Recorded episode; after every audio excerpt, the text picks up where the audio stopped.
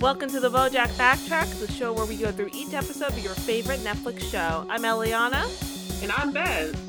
and it's great to be with you today. So we're gonna be talking about episode one of BoJack Horseman today, and woo, what an episode it is, right? Oh my gosh, there's so much to talk about here. It's so interesting to see how the show progresses over time and how there's so many cutaway gags in this season and all that stuff. and I just love how different everything is compared to. Yeah, Yeah, it's like it's so cool to notice the Yeah. differences. I agree. Yeah, I think that's the first thing we should talk about the cutaway gags. Because there are so many cutaway gags in this episode, and that slowly just fades out as the season goes on. That was something I didn't notice until I was watching a YouTube video uh, by Johnny Two Cellos, I think his name is, where he goes over each season. He talks about how in season one there's so many cutaway gags. I'm like, really? And I watch it like, oh, really? There are so many cutaway gags. I think they did that because that's a trend that you see in a lot of adult cartoons. Yeah, like Family Guy. That's what he said as well. That there's Oh, a lot okay. of cutaway gags and like Family Guy and fl- shows like that. So I wonder if they're trying to borrow that. I haven't seen this video, so I'll take your word for it, obviously. Yeah, take my word for it, Eliana. I'm just kidding. You're fine. okay. The most interesting thing for me is how the show emphasizes later on how Bojack is influenced by his parents, and we're all influenced by our past. And there's a lot of things in this in this episode where he's influenced by his mother and father. I don't know if you noticed it. Oh, yeah, go on. Well, first of all, uh, this is something that goes on throughout the show where Bojack mentions how it's not Ibsen. It's not written by Ibsen. It's not as good as Ibsen. And that's something his mother tells him when she watches Horsing Around uh, when she goes in the live audience. oh, you're right. Good catch there. Yeah, and then later on, he al- mentions Ibsen a lot when he's talking about the quality of Horsing Around. But it's a real payoff at the very end of the show because he's putting on a production of Hedder Gabler, I think it's called, which is a play by Ibsen. Oh. So that's a big payoff. huh. Yeah, so it's really cool to see this first remark of it's not Ibsen, Charlie, that, you know, people just like to watch a good show after being punched in the urethra. Although that line, I don't know why that's no, funny. I, it is funny. And a nice catch in that. I didn't catch all that payoff with Ibsen, man. Yeah, and that's not even the best part. The second thing is the thing that he gets from his father. I was rewatching the episode Time's Arrow from season, I think it's season four. Yeah, season four, with his mother's past. And that's when we learned that when Bojack says, I can see the headline now, and he says a really Yeah. bad headline, that's one, something he learned from his father who did the same thing. Oh, okay. So it's really funny to me to have all these headline jokes and Todd asking him, What newspapers are you reading? It's like he learned that from his dad. And we got that payoff later on. Okay. Yeah, yeah, exactly. So you just see all these influences from his parents just already in the show. I'm sure they didn't think about where he got those from until later, but it's really cool they tied it all together, you know? Yeah, no, that is really cool. And speaking of how Bojack and his current influences, there was one line I noticed that really stuck out to me, and that's when Bojack says to Princess Carolyn, I'm writing the book that will make everyone love me again. Yeah, And that's kind of the first appearance of his desperate need for others' approval. exactly. And later in the same conversation, Princess Carolyn says to Bojack, I don't know how you could expect anyone else to love you when you so clearly hate yourself. And we get such a big payoff on that one line throughout the entire season and the entire show. I was going to say the same thing, where it's the first appearance of his self loathing and wanting to be loved. Yeah. And that's just his journey through the whole show, like wanting to learn how to love himself. And at first, he's clinging for approval, clinging for other people to show him love. And he kind of has to learn you have to love yourself first. Yeah. And one thing I noticed is that we get in this very episode another example of his desperate need for other people's approval because he's watching horsing around and he notices that Sabrina grew up right before our very eyes and he can't have that thought by himself. He has to have Todd affirm the same exact thing. Oh yeah, that's true. I didn't even think about that. That's really true. It's like he's saying he needs to have someone else think the same thing he does for it to be valid.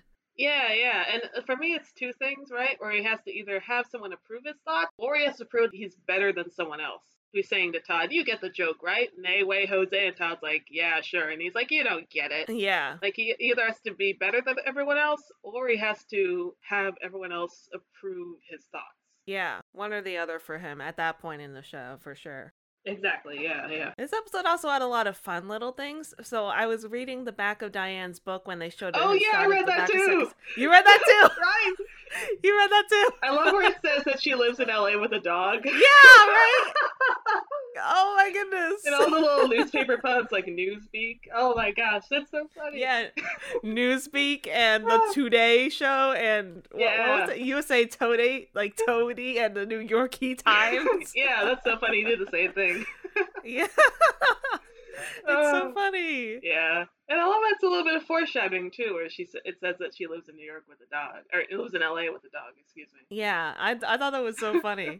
Yeah, it's like I mean it's true, but it's also not yeah. true. I wonder if they. end- I wonder. It's so funny too because that means it was written really recently because they got engaged really fast, like within a year or two of them dating. I mean, So, she's still living with yeah. her boyfriend, even though she's not engaged to him, though. No, no, I know. Like they got engaged really fast. I'm saying uh, in the, the canonical timeline of the show, within like a year Yeah. or two of them dating. I wonder if this book was published really recently, and she was like, "I don't want to say I'm dating a celebrity yet. Let's just put a dog."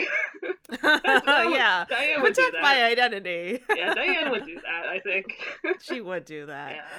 Although thinking about it now, I, it makes me wonder how long they lived together before they got engaged. As Yeah, well, yeah, Which is something we don't really know. yeah. We don't really know, but for me, it's implied throughout the show that it was really fast because Mr. Peanut Butter gets married to a woman really quickly. Mm, So I think it was within like a couple of years of them dating. Uh, they got that's probably engaged. true. I mean, it, it would fit with his past dating patterns for yeah, sure. yeah, yeah, exactly. yeah. Speaking of Mr. Peanut Butter, the best scene in the episode is the scene in the diner where BoJack and Princess Carolyn are breaking up because it communicates so much with so little time, Okay. and I just love that about it. Do you mind if I go through my little list here of things that communicate? Go, please. So first of all, when he talks about the crossover episode joke, it's the way Bojack responds. You know, that's funnier every time. It tells us that they know each other. They've done this before. They gone through this routine a lot of times, and Bojack resents it. yeah. And you kind of get a feeling of their relationship through just that one little interaction there. And then he- Princess Carolyn knows Mr. Peanut Butter, a celebrity. So it's like, oh, I wonder why she knows him. What's her connection there? And we learn later she's an agent. And then the biggest thing it foreshadows is kind of what you were saying earlier about how he has to make it all about him. Mm-hmm. Where at the end of it, where he's asking Princess Carolyn if she thinks he's fat, he's putting a small problem in the way of the bigger problem of we're breaking up and our relationship is dysfunctional and ugh. Yeah. So it kind of foreshadows that Bojack is just going to keep doing this to people. yeah. And that he needs to be the center of attention no matter what, even in the middle of a breakup, which is not about him only. it's kind yeah, of nuts. No, definitely. Yeah. So for me, I love that scene. Like rewatching it, I just couldn't help but love it all the more from when I first saw it because it just communicates so many things. Yeah. I love the reveal, especially that we're not sure who she is. We know she's his girlfriend, but we don't know she's also his agent until later. I love the way they revealed that. Yeah, just like Princess Carol is just gonna call right after the breakup. Like it just shows so much better character that she just needs to be this workaholic and I has pride even, in putting my professional life aside and my personal life, or whatever she says. I pride in separating my professional life from my personal life, Thank something like you. that. Thank you. Yeah. Exactly. Yeah, it just shows what kind of character she is, where she just has to keep working. Like she makes herself keep working even after she gone through a breakup but with someone she's been dating on and off for a long time. Yeah. Since I think canonically since like 2003 in the show. So I think the first season came out like 2012. I don't remember. I think we'll have to check exactly when they start dating as we go through the show for sure, but it's definitely a long amount of time. right? Yeah, so that's insane that Princess Carol could just feel like she has to do that. It just says so much better. And speaking of that scene, I love when we got the first appearance of Lenny Turtletop in the background there. Yeah, exactly. I thought I was like, oh, it's just a guy character, and then he comes up and he's this big, big wig guy. Big Like producer guy. Right? that is amazing. I love how the show just does that with little details and makes them just hop into the foreground from time to time. Just yeah, really- makes it's them really nice. important. Yeah, It's really great. Another thing I love about that scene is oh, the scene after where they're talking as agent and client is where she drinks catnip tea. I saw that too. I was gonna say that. That's just hilarious. That's hilarious. And it- Yeah. it makes me wonder because often in universes where there's anthropomorphic cats or something, isn't catnip portrayed as a drug? But no, here it's just like herbal tea. Okay. Just like That's Yeah. a little different. yeah, just like here. I, I'm just having my morning cat drugs. No big deal. Like, yeah, I'm just okay, having my thank you. drugs here. I'm a Hollywood producer. Here's my drugs. Oh my I'm gosh. a Hollywood agent. Ah. I wonder if catnip is for cats like caffeine is for humans. Oh, that's a good question. Yeah, that one really Yeah. curious. I have to But look this everyone up. has alcohol no matter what they are. Oh no. Everybody drinks. No. That's a terrible reality, especially in BoJack Horseman's world. oh my yeah, really. god. Oh lord. I love that scene where she has like the little catnip teeth, like all the little details. And I noticed this episode had a bookend that I'd never noticed before. oh really? Yeah, when Bojack is looking at the Secretariat book written by Diane, he said Secretariat is kind of my personal hero. Mm-hmm, mm-hmm. Yeah. and then the yeah. last line of season one is the random horse saying to Bojack, "You're kind of my personal hero." Oh wow! I didn't notice that. That's a good point. And so it's- it comes full circle there with Bojack seeing his personal hero in season one, episode one, and the last episode, someone saying, "You're my personal hero" to him. Yeah, and then he's gonna be playing his personal hero in season two. Oh, that's true too. So it really does come full circle. Yeah, all this theme of I want to be a hero, like my hero. I want to be as good as my heroes. yeah, but I'm just a pathetic guy, but I want to be seen as a hero. Kind of like, yeah, that's kind of why he wa- writes the whole memoir in the first place, because he wants to be seen as better than he is. Yeah. It kind of works for a while. It does work for Yeah. a while. And we'll get into more of that as we go on with the show. Yeah, yeah, exactly, exactly. So one of the things I noticed in season one is a lot more of BoJack is the jackass who has a point. You, do you know about that trope? Tell me more. like the guy who's terrible to everyone, but he kind of has a point. He knows what he's talking about. And I noticed that comes up a lot in season one, but then it just totally comes crashing down near the end of it, Oh, okay. which is like, no, he doesn't have a point. He's just a jackass. like, come on, audience. Do you not see he's terrible?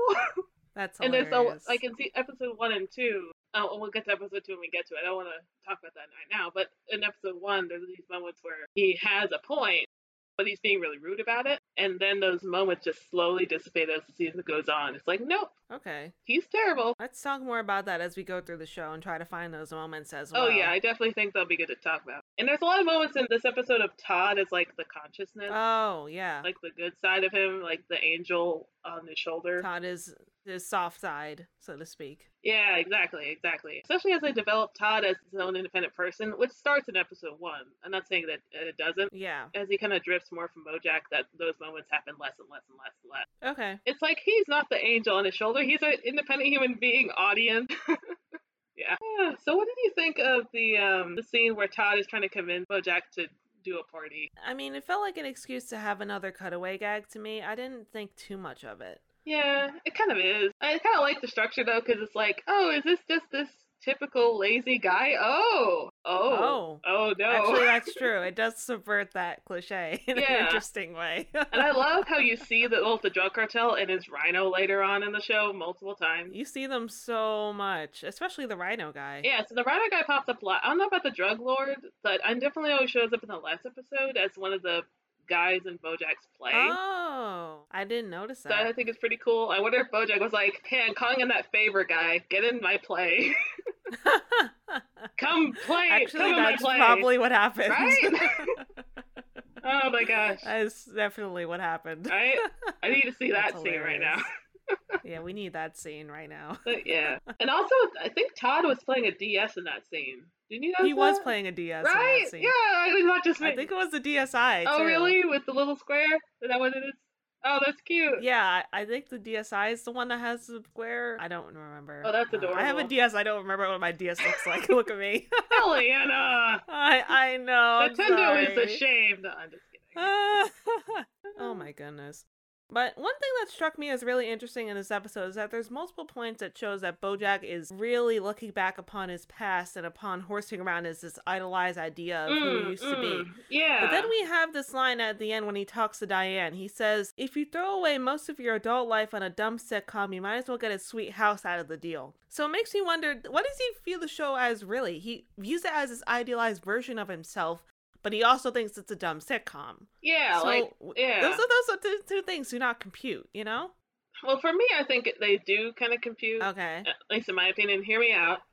I'm hearing you out. So basically, how he sees the show as his best time as a human being, t- at least on television. Okay. Because on television, you can be your best self.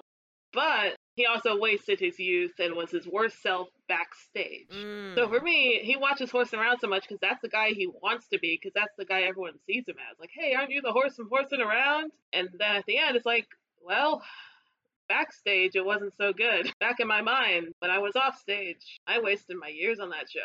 You know, so that's my interpretation. I guess that's true. No, that makes sense to me. Cool. Especially because there are multiple points that show that he wasn't a great guy when he was backstage. Yeah, exactly, exactly. They go through that so many times. So many times. Oh. I love how they did that. Just kind of slowly peel back the curtain and force it around. yeah. I love it how they did that. I can't wait until we get to later in the first season when he, we get to other scenes with him and Horace and around. too. Yes, I am eager and ready.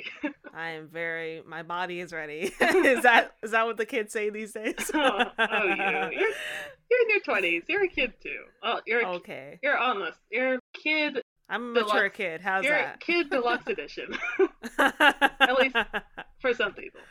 okay, fair enough. Oh my So, gosh. yeah. So, what do you think of the party scene itself? Overall, I felt it felt like a more of a payoff to that cutaway gag from earlier. Hmm. So I liked seeing Diane. I love Diane's awkwardness and her whole yes. compliment the host. You have a lovely home. Part. And I love if she does that multiple times in the show. She That's does that- hilarious. Oh, she does do that multiple times. You're right. Yeah, so it's, it's just like beep boop. I'm like it kind of reads as a neurodivergent way of looking at the world. Like this is the situation you're in. This is the thing you must say, kind of thing. Yeah, you gotta kind of learn how to see the world, you know. And for Diane, she, I am at a party, so I must say you have a lovely home. Yeah. Well, to catch up on that later because now that you said it, she definitely does say it later. I just don't remember exactly when. Yeah, I, I read under a, a point, but it's kind of a little spoilery territory, so I'm gonna wait for that later. It is later in season one. Okay. Uh, so we'll get to talk about that. we can wait. Yay. I love Diane's introduction. I think it's funny that they introduced that she's dating Mr. Peanut Butter, and they already introduced that BoJack does not like Mr. Peanut Butter very much. So that was Exactly. funny. Yeah, and I like how they show that she's awkward and flawed and weird, and how Bojack was scared that she would be like this perfect person who's just gonna analyze him under the microscope. It's like, no, no, that's not Diane. That's not That is Diane not at Diane. all. yeah, yeah, it's a great moment. yeah, And it shows that BoJack, in a way, he kind of views other people as better than himself. mm, Because mm. why would you expect a ghostwriter to be this perfect human being? Answer: Right? Most people wouldn't, but BoJack that was. is true. That is true. I didn't think about that. For me, in that scene, what I think about is when Diane asks him, asks him what will make you happy, and he says, "What will make me happy is to finish the book." And It's she's like, like- "Is that all? I can help you with Ah. that." Yeah, and then it's like, nope, that's not all. After this, he's gonna just keep searching and searching and searching and just keep trying to find ways to be happy. Yeah, and then it just doesn't work out, and he gets disappointed, and life slaps him in the face, and all this stuff happens. Yeah, and then he goes on a bender, and then he comes back and like, well, I guess I better move on with my life, Yeah, and then repeat the cycle. and repeat the cycle infinitum. That's how BoJack does it. That's how BoJack does it. yeah, that's that's unfortunately. depressing. So yes, that is how he does it. Any other thoughts you have on the episode? We went through most of the scenes already, so I want to make sure you said everything you wanted to say. Well, the one thing I missed earlier was that in the hospital scene where he asks his Princess Carolyn, "You have other clients?" Oh yeah, He acts as the doctor. You have other patients. It kind of sh- is his first appearance of Bojack's narcissism slash self centeredness. How he thinks the world revolves around him, but you know it, it doesn't. The world doesn't revolve around but him. everyone else has other obligations. That's very true. Exactly, and it's like the first time it really sh- pops its head, but it's definitely going to be a big factor later on in a very crucial moment. Yeah. It just makes me wonder did he honestly think that Princess Carolyn was making her money off of his horsing around checks this whole time? like, come on, man. I think that's because he sees her as exclusive to him, both in terms of being in a relationship with him. So why wouldn't she be exclusive to him in terms of being an agent to him? That's his thought process, in my Okay. yeah, Yeah, that no, that does make some sense. Yeah, If you it think gives- about it through that kind of narcissistic lens. yeah, because he has a very childish way of thinking and looking at the world. So I think that's his thought process. Is that something we're gonna discuss more as the season goes on? Oh yeah, I think that's definitely going to come up a lot. Okay. Yeah, let's look out for that then for sure. Yeah, yeah, exactly. I think that the reason his thought process is so childish, though, is because he spent most of his adult life acting as a father to kids who are being paid to read lines and act scripts out that are childish and juvenile. And no matter what happens, it all works out in the end. So he learned a lesson that do whatever you want, it'll work out. To kind of cushion the world. Yes, exactly. Yeah, Because, I mean, if you work on something like that for so long, it's going to make you think that, hey, if I just apply this thought process to the real world, everything will be fine, except that's not how the real world works. yeah. I think they said it was nine seasons. Yeah, nine seasons. So that's That's a as many long seasons time. as My Little Pony Friendship is Magic. Oh wow, that's true. I wonder, how many years did that run? Uh, eight? Uh, they're both hor- they're both shorts about horses too. They're That's- both the okay. horse show. Very different horse Different shows. horse So shows, that's but really still funny. horse shows. anyway. Uh, I think that's a very valid point that he clings to kind of his horsing around persona slash way of looking at the world to solve his problems and be himself, quote unquote. Be this version of himself. And he's so rich that there's no real reason for him to give up that mindset, as we'll see in the episode about the muffins, which is coming up. I'm Yeah, not gonna yeah. Talk about that here. Yeah, no one can really stop him because he just c- cushions his problems with wealth and then he just keeps doing what he's doing. Yeah, I know exactly. Also, when you see the episode of the muffins, are you talking about the one with the muffins in the grocery store or the one with the prickly muffins? Grocery store. Oh, But We'll okay. get to that one. Yeah, we're gonna get to that. That's gonna be We'll fun. get to that That'll later. be fun. All right, everyone. This is the BoJack Backtrack, episode one, season one. Thanks Woo. for listening in. I'm Eliana, And I'm Bez. I exist. and have a lovely rest of your day. All right. Yay. See you next episode where we talk about episode two of BoJack Horseman. Yay! Bye for now. Bye for now.